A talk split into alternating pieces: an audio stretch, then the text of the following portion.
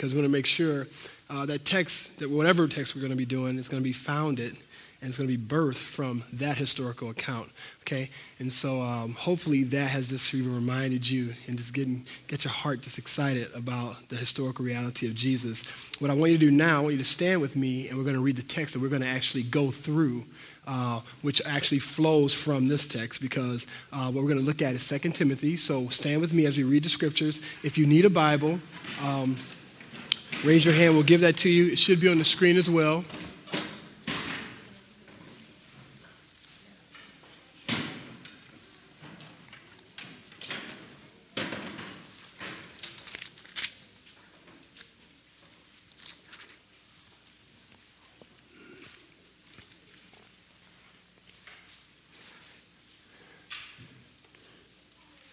When you're there and say, He is risen. That was a, thank you. See some obedient Christians in the house. All right, guys. The scriptures read, Therefore, and I want to propose to you uh, that's embedded obviously as a text before, but I want to propose to you that when you see those therefores, really it's because of the gospel. Therefore, do not be ashamed of the testimony about our Lord, nor of me, his prisoner, but share in suffering for the gospel by the power of God. Verse 9, who saved us and called us to a holy calling, not because of our works, but because of his own purpose and grace, which he gave us in Christ Jesus before the ages began. Isn't that good? Before the ages began, he had given this stuff to us, guys verse 10, in which now has been manifested through the appearing of our Savior, Christ Jesus, who abolished death and brought life and immortality to light through the gospel. That good? Mm. Let me pray. Just bow your heads, please. Dear Jesus, thank you so much. Thank you so much for what you've done and we pray, Holy Spirit, would you guide me? Would you allow uh, just your holy name to be proclaimed today? Would you fill us uh, with the joy of the gospel? Holy Spirit, we pray that you bring glory to Christ through this time, that we would learn more about the resurrection, but it wouldn't just be information. Uh, we would become more worshipful. We would adore you more. We would see you more clearly and that you would do that in our hearts. It wouldn't be us trying to conjure that up. For those here right now who maybe have been doing church for a while, maybe religious, but have not experienced that, that new creation that you promise, the circumcision of the heart, Lord, would you do that in our lives? Would you make the unbeliever a believer today? In Jesus' name, amen. You may be seated.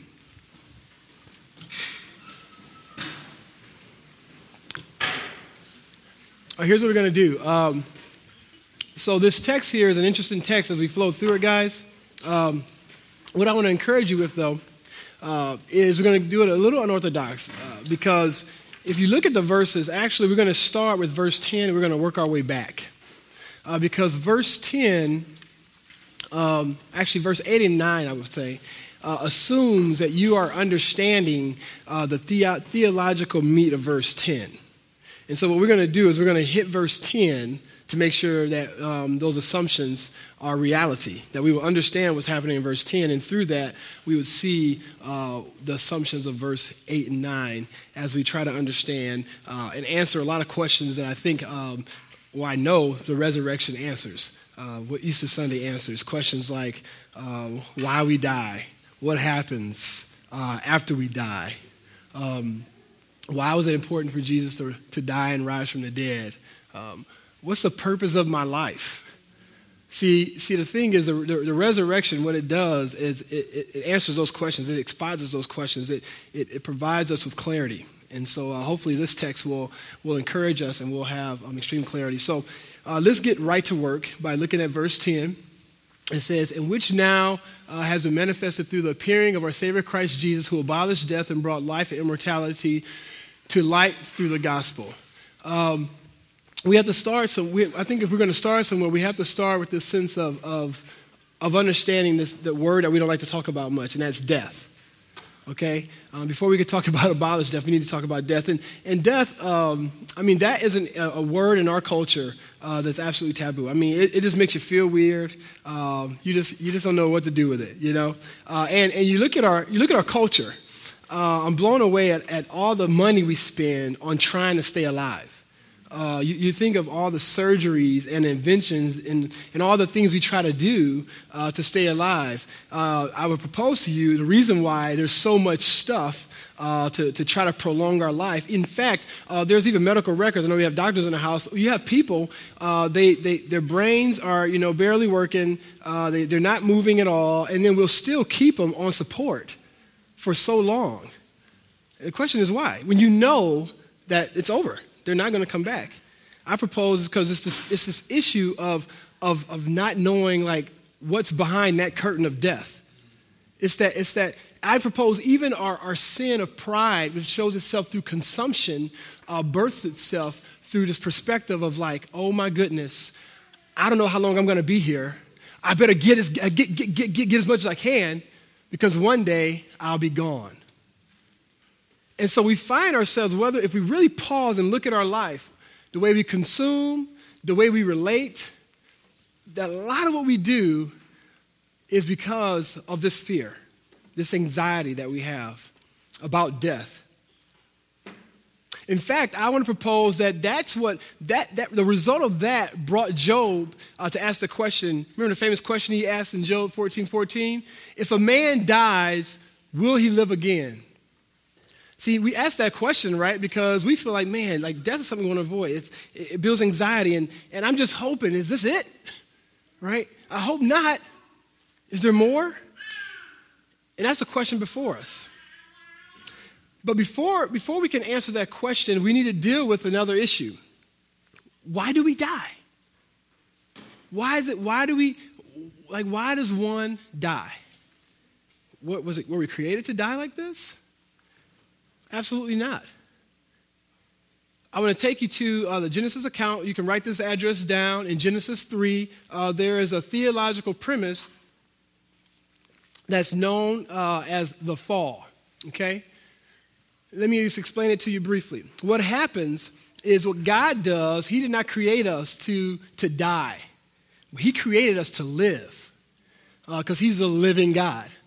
And what he did was he created you and me out of the abundance of his love, out of the abundance of his care.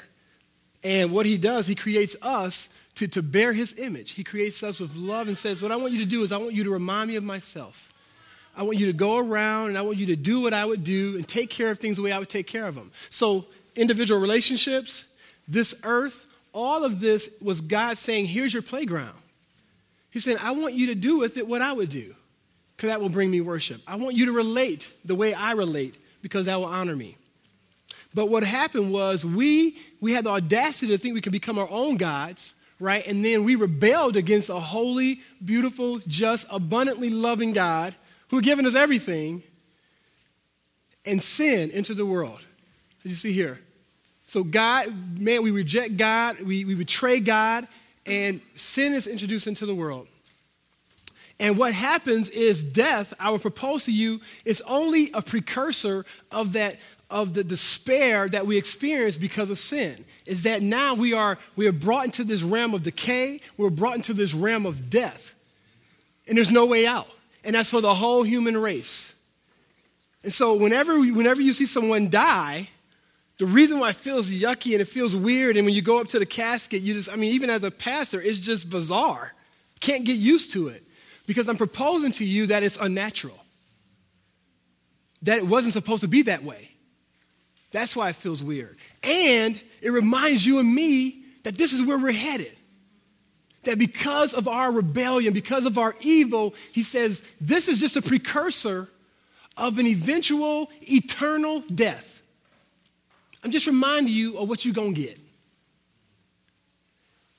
See, the, the morbid reality, why we don't like to talk about this, is because, contrary to popular opinion, when you see a death certificate, and it says the cause is this, the cause is cancer, the cause is that. I propose no, those are all lies. Every cause should be sin. Cause of death, sin. He died, cause of death, sin. That's why we die. All those other things are just things that death uses to make us dead. We die because we're evil and because God is just. Now, that's, that's pretty bad news. So, death is a direct result of man's sin. Continue on, please. But I want to propose to you that, that, that God had the opportunity. He could have. He would have been totally just. And this blows me away when I think about the issue of the gospel, the good news of Jesus, is that He should have destroyed us. He could have destroyed us. He is just to destroy us because we're evil, we're filthy rags. We rebelled against a good, holy God, but He doesn't. He doesn't. What He does is He provides another gift. He provides mercy. He provides Jesus. And that's what the resurrection is all about. That's what Easter is all about. Easter is about Jesus saying, I'm going to go to the grave and then I'm going to come back and tell you about it. That's what Easter is about. He conquers death. What Jesus does is the Father is gracious to place our sin, our rebellion, our evil on Jesus, right? By murdering him, by spilling his blood, by breaking his body on our behalf. His perfect only Son, God Himself. And then in doing so, He doesn't just say, I'm going to cleanse you, right? He doesn't just place the sin of us on Jesus and cleanses us but then what he does is he places our righteousness, imputes, he places our righteousness on us. He takes his righteousness and says, I'm going to make you holy. I'm going to make you clean. Always tell people, like, it's, it's almost like what Jesus does. He says, now, see, some people think the gospel is Jesus dies, make you clean, and then says, now stay clean. That's not, the, that's not good news because I'm jacked up. That's horrible news. If you say, now I got to stay clean, the gospel is that Jesus dies, he then takes your sin, and when he imputes righteousness, it's almost like he sprays spiritual stain guard on you. It says, guess what? Sin's gonna still come, but they're gonna fall right off. And you're gonna stay clean. And you're gonna remain clean until I come back. And see, what I love about that is Jesus does it. Jesus grabs you, he does the cleaning, and he keeps you clean until he returns. That's the beauty of the gospel. So now it's not about you. It's about Jesus. See, that's good news. That's arbitration. You know what I'm saying? I do arbitration. I sit with two people file, and I'm like, okay, now you need to talk. You need to. No, no. What Jesus does, he says, man, God the Father is about to kill you. He's about to destroy you. Let me do, let me do some arbitration. I'll actually be murdered for you. I'll spill my blood for you. I'll shed my blood for you. See, that's arbitration, right? My little wimpy arbitration, I ain't trying to go on a cross with nobody. But he paid the price for you and me. That's the gospel. Now, we have to deal with something here, though. We see here it's talking about death. We understand now that Jesus has come to say, hey, I'm going to deal with death. I'm going to take, I'm going to take death. I'm going to conquer death. But there's an issue here. It talks about in the scripture there, it says uh, that Jesus Christ abolished death. And I think there's an issue here because people still die.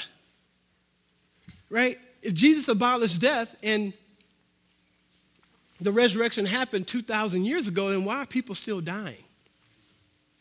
Right? People still getting cancer. People are still sick. Tragic murders. Kids in situations that are horrible. We look at the world and we go, wow, if Jesus is victorious and he's reigning right now, he's done all this, then what's up with the world? What's up with my life?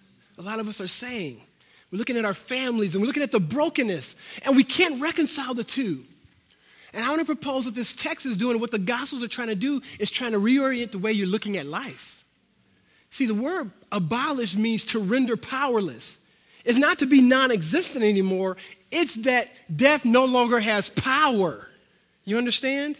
It's almost like what Jesus is saying is that when Jesus died on the cross for us, on which, by the way, you guys, some of you guys were at the Good Friday service, right? And you thought Leon had a nervous breakdown when he walked out the room, right?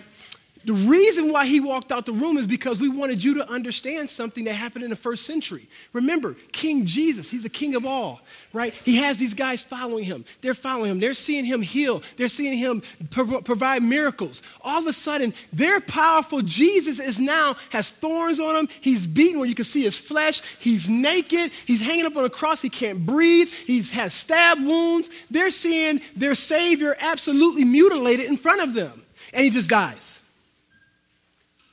And what we wanted you to feel there, just as Leon walked out of the room and you thought, now what?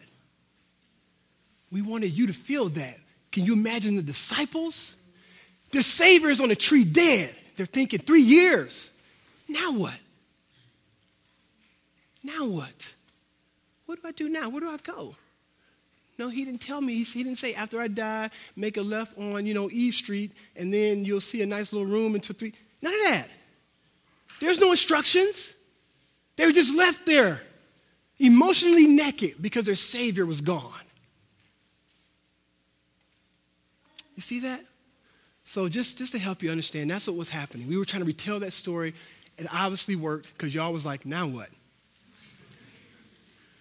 Christians no longer exist under the reign of death. I want you to understand something. What happens? Jesus dies. They're thinking now what? What Jesus does, he, he, goes, he goes into the depths of hell, grabs the keys, and I, and I don't like to give Satan too much power because here's the reality Satan is a created angel, right? Jesus created Satan, okay? He's just an angel. And now, angels are way more powerful than us, but to God, it wasn't like he, they were fighting over the keys. It was Satan was sitting there shuddering, and Jesus walked over, grabbed the keys, and he looked at Satan, actually thumped him into, into the abyss, into death, into the second death, and then one day he's going to put him in the lake of fire. There was no, there was no huge battle with God. I mean, for heaven's sake, when you look at Daniel, right, there are other angels fighting Satan and winning.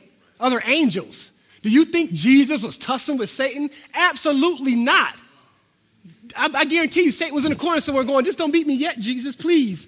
And Jesus walks over, he grabs the keys of death. And then he actually looks at the rock. He probably, I don't even think he even said anything. Who knows? Because he spoke creation in existence. Do you think moving a rock for Jesus was an issue? Kind of looked at it. Rock rolls away. He walks out triumphant. Walks out like, what's up now? All right? See, the reality, the reality is that Jesus is saying death no longer has power over you and me. That what he did was he conquered death, and now death no longer has sting. He's taken it away. Continue on. That's, these verses here, think about it now. That's why when you see uh, whoever lives and believes in me will never die, it's, it's that, that, that, that, issue of reign, that, that, that death becomes redefined. Death becomes a sort of like a, a momentary pause. It becomes, it's no longer curse written, but it's a blessing, right? Because it takes us to our Savior where we can be face to face. He just changed the whole definition of death now. You see that? Look what it says. Death is a transition from one stage to another. That's what he means when he talks about First uh, Philippians 1 21. To live in Christ, to die is gain. Why, who would say that before the, before the cross and resurrection? Who was talking like that? No. Job was going, What happens when I die? But now people are saying, When I die, I actually get to experience true life. I get to, I get to see the things that I was living in faith now. I get, this is going to be awesome. And that's why people didn't know what to do with Paul. Paul's like, if I'm still on earth, I get to preach the gospel, praise the Lord. If you kill me, I get to be with King Jesus. What you want to do? They didn't have a clue. What do I do with this guy? I don't want to bless him and kill him, but if I leave him here, he's going to tell more people about Jesus. And they're scratching their head in a coffee shop somewhere. Why? Because death no longer has its sting. Think about it, guys. Think of a bee, right? I love what Jesus does. You think of a bee, the, the way you take away the threat of a bee, okay, is when you actually get stung that bee can't harm you anymore. You understand? That bee can, it can be around you, but it can't harm you anymore because the stinger is in you. It's done. What Jesus does is he takes the venom of the sting of death. That's why when you sing those songs, death no longer has no sting. Oh, death, where's your victory? Oh, death, where's your sting? That's what he's saying is that death still, it can buzz around, but it can't sting you. It's around, people still dying, but it absolutely shouldn't bring fear to me or to you if you love Jesus because it does not have its sting any longer. That's the beauty of the resurrection. Oh, death, where is your victory? You have no victory because my king has taken a venom where I don't have to take it anymore. That's the good news. Look what he says here, though. who abolished death and brought life and immortality through, uh, to light through the gospel. I want to propose that what death is now is not a curse for us, those who love Jesus. It's still a curse for you if you're playing games and you don't love Christ. You're still under that. You're still an enemy of God. You're still headed, you're still in that realm of destruction, being destroyed, decaying, and will eventually decay and experience eternally, eternal this mutilation, and I can't even describe it, but you don't have to. What you can experience is the joy of knowing, man, that death doesn't have a sting anymore. And that Jesus is king. He's taken it all. And look what it says here. I want to propose, I'm going to give you a little snapshot of what's going on. So basically, I want to propose that the scriptures teach that when you become a Christian, actually you die. Right? I always say you still die, but the difference between me and a guy, if I'm talking to in a coffee shop, I say, we both die, but I don't stay dead. That's the difference. See, as, a, as an unbeliever, you die, and the Bible says, then you arise to go into the second death. That's what Revelation says. And then in the second death, you are actually in hell, and then you're thrown into the lake of fire. I mean, you're all over the place, okay? But the Bible says for the believer is that I die, and then I rise. And I rise immortal.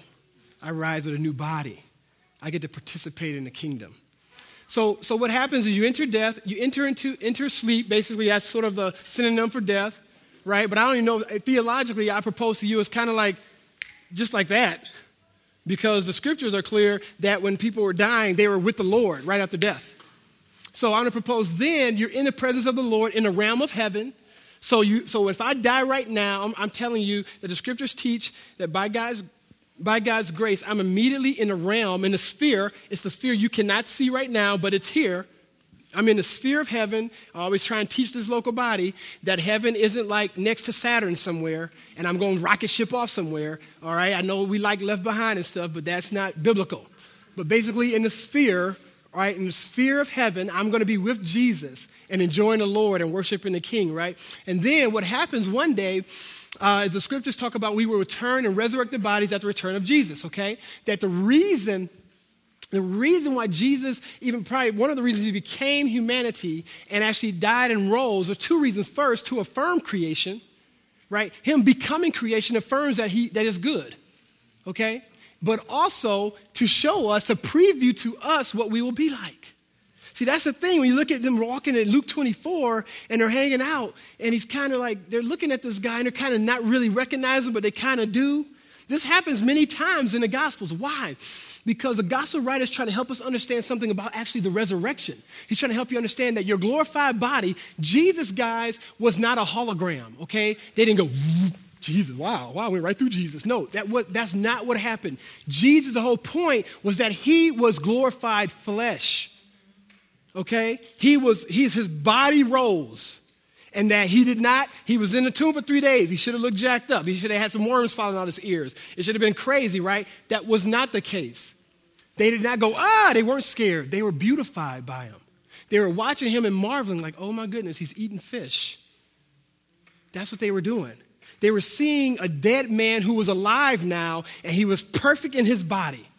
And Jesus was telling us in Corinthians that our bodies is, is kind of like a seed right now. That it's not that God is going to destroy this place or just destroy us and make us something different. Is that we're a seed, and when we die, He's going to take that seed, whatever it may be, how decomposed it may be, and then He's going to rise you and He's going to glorify you. He's going to make you have a resurrected body. We don't, we're like, really? But what about the guy who's in ashes now? It's God. He's not going to go, oh man, I would have hooked you up, man, if you'd had more bones. That's, we're thinking like humans. You follow me, guys? And I get it. We, we, we want to understand everything, but I tell you, we got we got to ask the Lord if I understand everything about you, then are you God? I don't want to understand everything about Jesus because that makes him here and I'm here. But what I do is I see him clearly telling me that this is what's going to happen. I just want to excite you about that. So we return to resurrected bodies, and then we'll exist immortal and incorruptible like Jesus. You hear me? You'll come to my house, and Alex, you don't got to wash your hands no more. Amen. Just go right in and grab some chips. We, immortal, no germs, no flu, incorruptible. We're not hating on each other. We're just, we're just perfect in the Lord. Can you imagine that? Can you, I mean, we, it's just so, we can't imagine that. It should bring you, it should just get you excited. One day the Lord is going to do that. That's who you're going to be. Continue on. So, with that in mind, that's verse 10. Those are the assumptions. Now we understand that. We get to these verses, and now I want to pause and I want to, I want to challenge our community. This is where I feel our community struggles. Here's where we struggle as our neighbor. Here, here it is right here. Verse 8 and 9. I think we learn new things in verse 10 about the resurrected body and things of that sort, and that's very important. But you know one thing, as I'm kicking it with brothers, as I'm kicking it with friends in my community, I'm realizing this was my issue growing up, this is my issue with my families to date, is there something about, there's something about having the facts, but still not having a belief where those facts become salvific. There's, some, there's a disconnect to, to gospel information and the implications of your life. And how do, how do they affect one another? And for some reason, there seems to be a disconnect in our community. Let me say it another way. I'll be talking with a bruh, and they'll hear me, and they're not disagreeing about the gospel. They're not disagreeing about the historical reality of Jesus. They're really saying, man, I, I hear you, man, but I don't know what that got to do with my life. I need to go hustle. Or I still want to, I still want some honeys. I still want that, I still want that chick on the side. And, and for some reason, there's a disconnect to the reality of the gospel and like how it says, okay, if that's gospel truth and I believe that, and God does something in my heart, then I'm not going to be cheating on my girlfriend. What does it look like to, to have integrity, to live like this? You see what I'm saying? there seemed to be something there. And, I, I'm proposing this verse 8 and 9. It's verse 8 and 9, it seems like, like, like Paul is encouraging that piece, that there's implications if you believe verse 10. There's implications. It has to affect your life. So, how and why does the gospel matter, guys? Gospel belief changes a person and its purpose. Look at the scriptures, guys. You see this? Verse 9? See, before you are saved, it's about your calling, right? It's about your purpose, right?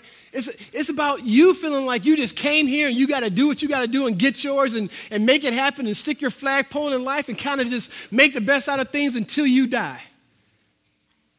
But when, when God takes those blinders off and you're sitting here and you're hearing gospel truth, God is saying, okay, you can live like that, but don't fool yourself.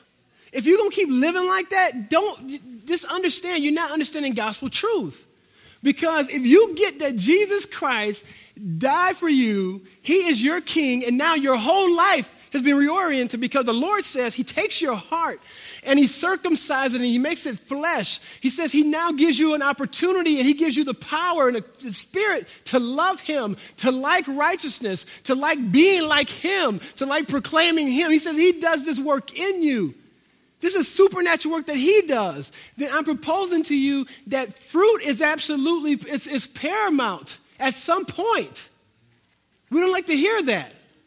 But I'm proposing to you that there, there can't be a, a necessarily disconnect there. It changes the whole, your whole purpose changes now. It's, a, it's not about you, it's about Jesus' purposes. It's not about your calling, it's about the calling that God has placed upon you as a missionary. If you're born again, you become a missionary because now your whole life is no longer about making your name great, but making Jesus' name great. That's the whole point of life. And then what God does, only the gospel, that, that was your life before you were a Christian. It's just that deep Jesus, by his grace, exposes and shows you that and says, actually, I know you thought it was about you. Now you're 24. It's about me. Can you be about me now? I'm gracious like that. And for some reason, guys, we choose to not grab that mantle, grab that baton. And there's a huge disconnect. And so, in our community, in our neighbors, in our lives, we don't earn salvation. God is gracious. But God is saying that there is something that happens in the rebirth, in the rebirthing of you as a new creation, where it shows you're going to be like your daddy. Now, there's some common dangers with that reality, okay? So that's the reality. There's some dangers, though, with resurrected living. That's all we're talking about. Is that Jesus rises from the dead and then he, ri- he raises you from the dead. That's what he does. That's the whole, that's the whole thing. We retell Jesus' story, right? Then we live a life suffering like he suffered. That's what we do. So the lie is we appropriate the gospel as we see fit, okay? We can say, hey, you know what? I heard the gospel. It was awesome. Great facts. Now I'll just do what I want to do with it. I'm proposing that's a lie. That, that, that, to, to, to take the gospel and then say, now I'm going to massage it to fit my needs, to meet me where I'm at, right? To just misinterpret scripture, you've missed the understanding of the gospel. But actually, the truth is the gospel reorients our life. Your life changes, the gospel doesn't change. We don't like that. And I get in trouble all the time because I proposed to you, and a guy told me this, and I didn't believe him. I'm gonna write him a note, man, next week or so. He told me this my freshman year in college when I came to Christ. Pastor Wynn Clark at Oxford Bible Fellowship sat me down as I was growing in leadership. He said, Eric, I'm tell you something. When you get the gospel right, people will always call you a heretic. I thought, huh? He said, because in the gospel, there is a tension. It's not all grace, it's not all works. It's grace, umbrella, but the true believer looks like Jesus. And when you lead people to that, people are gonna play you and call you names and say you're different things. Are you ready for that? I thought, no, man, you just don't know how to do it like me, bruh. That's just you. I'm gonna write him home. I'm gonna say, man, you're so right. Because that's what we get. We get that. When you try to live the integrity of the gospel, where Jesus said, actually, if you keep talking about you an orange and pears keep falling off the tree, at some point, we got to talk about you being a pear. And the world tells you to keep calling you an orange because you said you was an orange. So I can walk around here all I want. I'm a white guy. I'm a white guy. I'm a white guy. At some point, some, one of y'all better go, no, nah, man, you're a brother. I'm, just, I'm keeping it real. That's a struggle for us. The truth is the gospel reorients your life, guys. It looks different in everyone's life. God is more gracious than all of us. I don't know how that plays out. I'm just proposing to you that's the biblical truth. I ain't Jesus, right? Now I got the prophetic call to say, hey, you look like, hey, you look like you're not being an orange, but man, God knows who's who, to be clear. The second lie in truth, I want to propose from this picture here, guys, we wait for God to rescue us from this place. This, help, this hurts us in our prophetic witness and what we're going to be about. And I just, I long for our community to get this. And that is,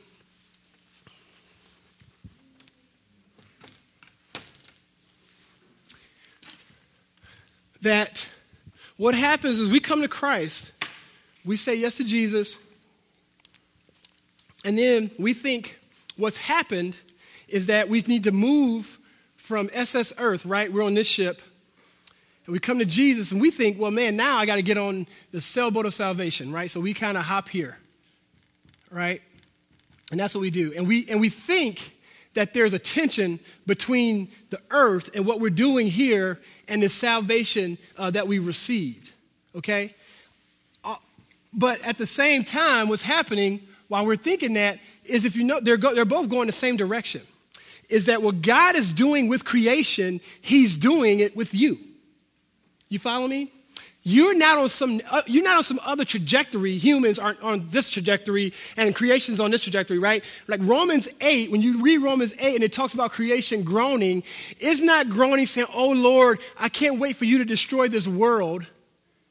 That's not what, that's not what creation is doing. Creation is groaning for the sons of God to be revealed and is groaning for new creation, for God to make new the issues in creation, for God to take the earthquakes and not allow them to kill people, for God to take all the things in creation. He is going, what he's going to do is he's not going to destroy this, he's going to perfect it. And in him perfecting the world, that's what it talks about with new creation, the heavens and the earth merging. It's not that earth gets obliterated and explodes, and then he, now we're off in some world here, and this is heaven. Is that what he's going to do is he's going to, he's going to glorify creation, the earth, the people, the trees, everything. And it's going to be like it was intended before the fall. That's what he's going to do. He's going to pre fall this thing. And so, with that being said, what Jesus tells us is when new creation occurs, he says, I want it to occur first in the people. So, the way that new creation bursts into this messed up world is by through its people, through us. And then what we do is then we're here and we don't, we're not to jump on the boat of salvation, but we're actually to understand that he saves all of this. And so we don't need another boat. And what he wants us to do is he wants us to be agents of new creation here. He wants to, us to participate here. And that's why he wants us to, to take the arts and music and to take engineering and to take uh, you know, an auto clinic and to do all the things that we do, but do them like Christians do them. So that we can remind the world that new creation is happening now and that we get to be participants. Because that's what he did. He rose from the dead and said, I'm, I'm here. I'm showing you what's going to happen. Now be my missionaries. Does that make sense, guys? Very important. If we miss this, we don't know why we're here still. We're kind of just like, well, when are you going to do this, Jesus? Instead of being here and being excited about being a kingdom participant in his beautiful creation that he's going to perfect one day. God wants us to be active participants in this new world family. Creation and redemption are never intention, never. They're always benefactors. God redeems creation. The final, the final misconception, mis, uh, God, guys, is uh, that right relationship with God is based on conduct. So you, so here's that tension, right? So I'm just went off about your reorient your life. Your life needs to change. But at the very same time, if you're just trying to do it, you're making a mockery of the gospel. If you're going, okay, thanks for saving me, Jesus, now I'll be perfect. Thanks for saving me, Jesus. Now I won't watch porn. Now, now I'll be faithful. Now I do all these things. I'll, and the focus in life is I can't sin. I got to be perfect because Jesus was perfect. You, you missed it. Galatians 1 says, Who bewitched you? How do you think you can come to salvation by grace and then try to work it out in your own strength? Unmerited favor, the Bible calls it grace. That you don't deserve it, you deserve death and hell. But what God does is He gives us grace. He says, I'm going to make you my child because I'm just cool like that. What happens, uh, I want to explain uh, the truth here through a, through a story in my own life. So, right relationship with God, um, with God is based on conduct. I want to tell you a story about uh, Trader Joe's, which I think uh, helps me understand this concept. So that's my, that's my crew. Uh, we're missing Car- uh, Carter wasn't born yet.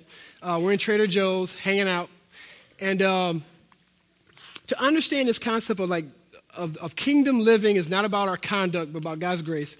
I just, I watch, I watch Sarah, my, my, my beautiful wife, take our kids to Trader Joe's. Okay? And if you're a parent, you're going you're gonna totally you're gonna get this. And you guys can see this. I mean, we've all been kids before. As they're walking through Trader Joe's, what usually happens is we have a big cart, and they have these two little carts. There's little carts at Trader Joe's. And so they're going around, and they've gotten more, they're better at it now. But the reality was, in the beginning, they want to help. They just wanted to participate, right? And so they would go around and they'll be putting, you know, Sarah would give them the banana, some of the bananas so they can fill up their, their carts too. Uh, they want to they want to stop at this place and get a little, you know, a little snack. Uh, sometimes, you know, things would drop, bruising apples, you know, trying to get them in the cart. Uh, sometimes, you know, maybe almost bumping people or being in the way. People can't get through, right, while they're while they're shopping with mom. Uh, we come to the, you know, I've, I've, I've, obviously shot with them a few times, and we'll go to the front, and now it's, all, it's like, it's just as crazy. They're, you know, they're like, wait a minute. And so they want to put the stuff on the counter. And they want to tell uh, the, the, cash register person everything that they put on the counter. You know, so they're grabbing, they're like, bananas, you know, and they're like, this is apples, and this is, you know, uh, hummus, you know, and, and they would, and they would literally go through each thing, and they would tell her, uh, or, the, or the guy, you know, just and have it all. And sometimes the stuff's dropping and everything. And I'm, I'm looking and I'm thinking, man, this is just like Jesus. I'm thinking, you know what? Here we are. We're in this place. And, and Sarah could definitely do this way better than them. In fact, they're probably hindering the process. You know, things are falling. Um, we got to find them in different places. Sometimes she has to protect them and ward them off from not hitting somebody or somebody crashing into them because they don't know better. You get to the line and people are waiting in back and it's hindering the process. It's taking longer, right? Sometimes you maybe you get into the cart and there's things in the cart that you didn't have on your list. And you're thinking, man, we could have done this better. Could have been more efficient. It could have been more perfect. But what's interesting is at the end of that shopping trip, you know what? The kids aren't sad because they didn't do it perfectly. They're not, they're not like, oh my goodness, I wish I wouldn't have, you know, bumped into that cereal and knocked it over, or I wish I wouldn't have uh, said the wrong fruit when I, when I put the fruit up. They're just happy that they get to participate with the parent. They're just happy that they get to enjoy that opportunity to just be part of the plan of their parent. And just, I get to be with mommy and just help. And out of all the drama that happens in a store, you know what our, our response usually is? Although some of you guys are thinking about the time when you yelled at them. But usually our response when you see your son and daughter just excited to be part of the journey, I don't care how much they've messed up, you say, Great job, Joel. Great job, Connor. Great job, Lauren. Eli, great job, buddy. As you're picking up the bananas off the floor. right? And at that moment, you're not concerned about how perfect or imperfect the process was either. You're just so excited that your son and daughter wanted to participate with you. That's all you care about. And then what's so cool is no matter how imperfect it was, they always get stickers. They'll give them a reward. And then usually Sarah will say, hey, great job, guys. And sometimes she'll give them a reward, you know, give them uh, a, a granola bar or something. And I thought to myself, that's kingdom. Jesus does not need our help. He's not concerned how perfect you do something. He's not concerned if you get it all together. In fact, you're messing up the process. I'm messing things up. I'm hindering other people. My baggage hinders kingdom many times. Jesus could do this way better than I could. But I'm blown away that our Savior sits there and says, You did good. Thanks for participating. It seems to me that kingdom life is not about how much you do, it's not about the quantity. All he's asking from us is will you participate? If I've died for you and I've rose for you, will you just get in the game? That seems to me to be the biblical picture.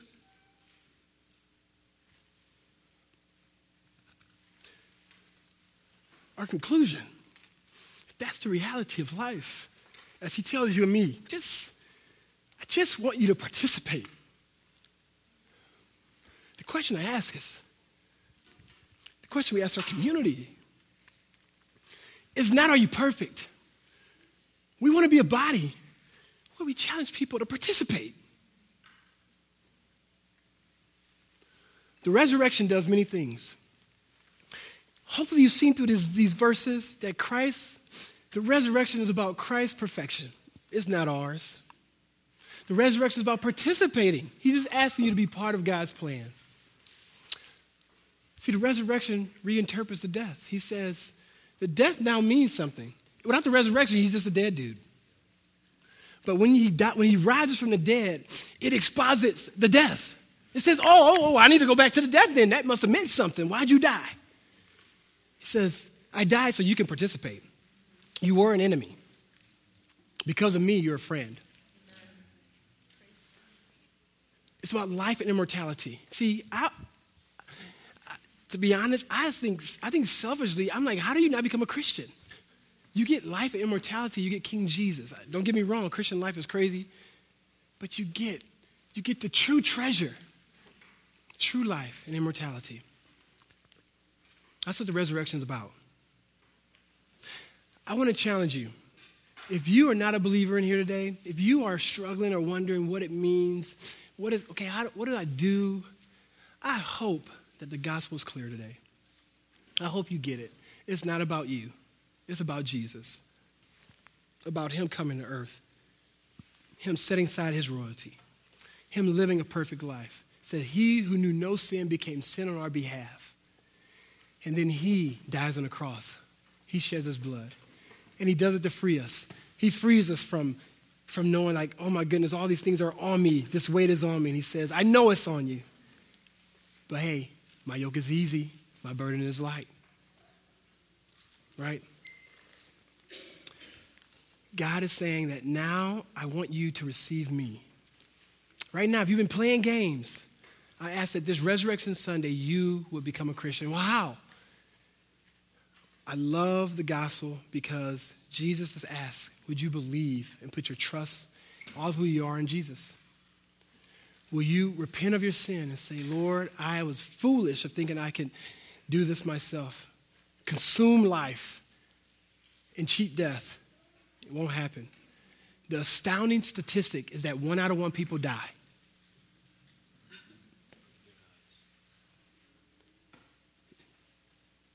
Jesus says, No, believe in me, repent of your sin, and, and just allow me to be your Savior. And then God says, I give you a new heart, I give you a new purpose, I give you a new call. You become my child. And if you are a believer today, I want you to rejoice. Don't leave. Don't when you get caught up in, in, in an unhealthy sin pattern or scenario, rejoice that He saved you and He'll keep you. And, and what Jesus said, and this is uh, one of my favorite verses I love, he says, Be of good cheer. I have overcome the world. That's our cry. That's our theme. Today, Resurrection Sunday. He has overcome the world because the, the grave couldn't, couldn't keep Jesus. He went to the grave and he came out to tell us that he's risen. Live life in light of that. Okay, let's pray. Dear Jesus,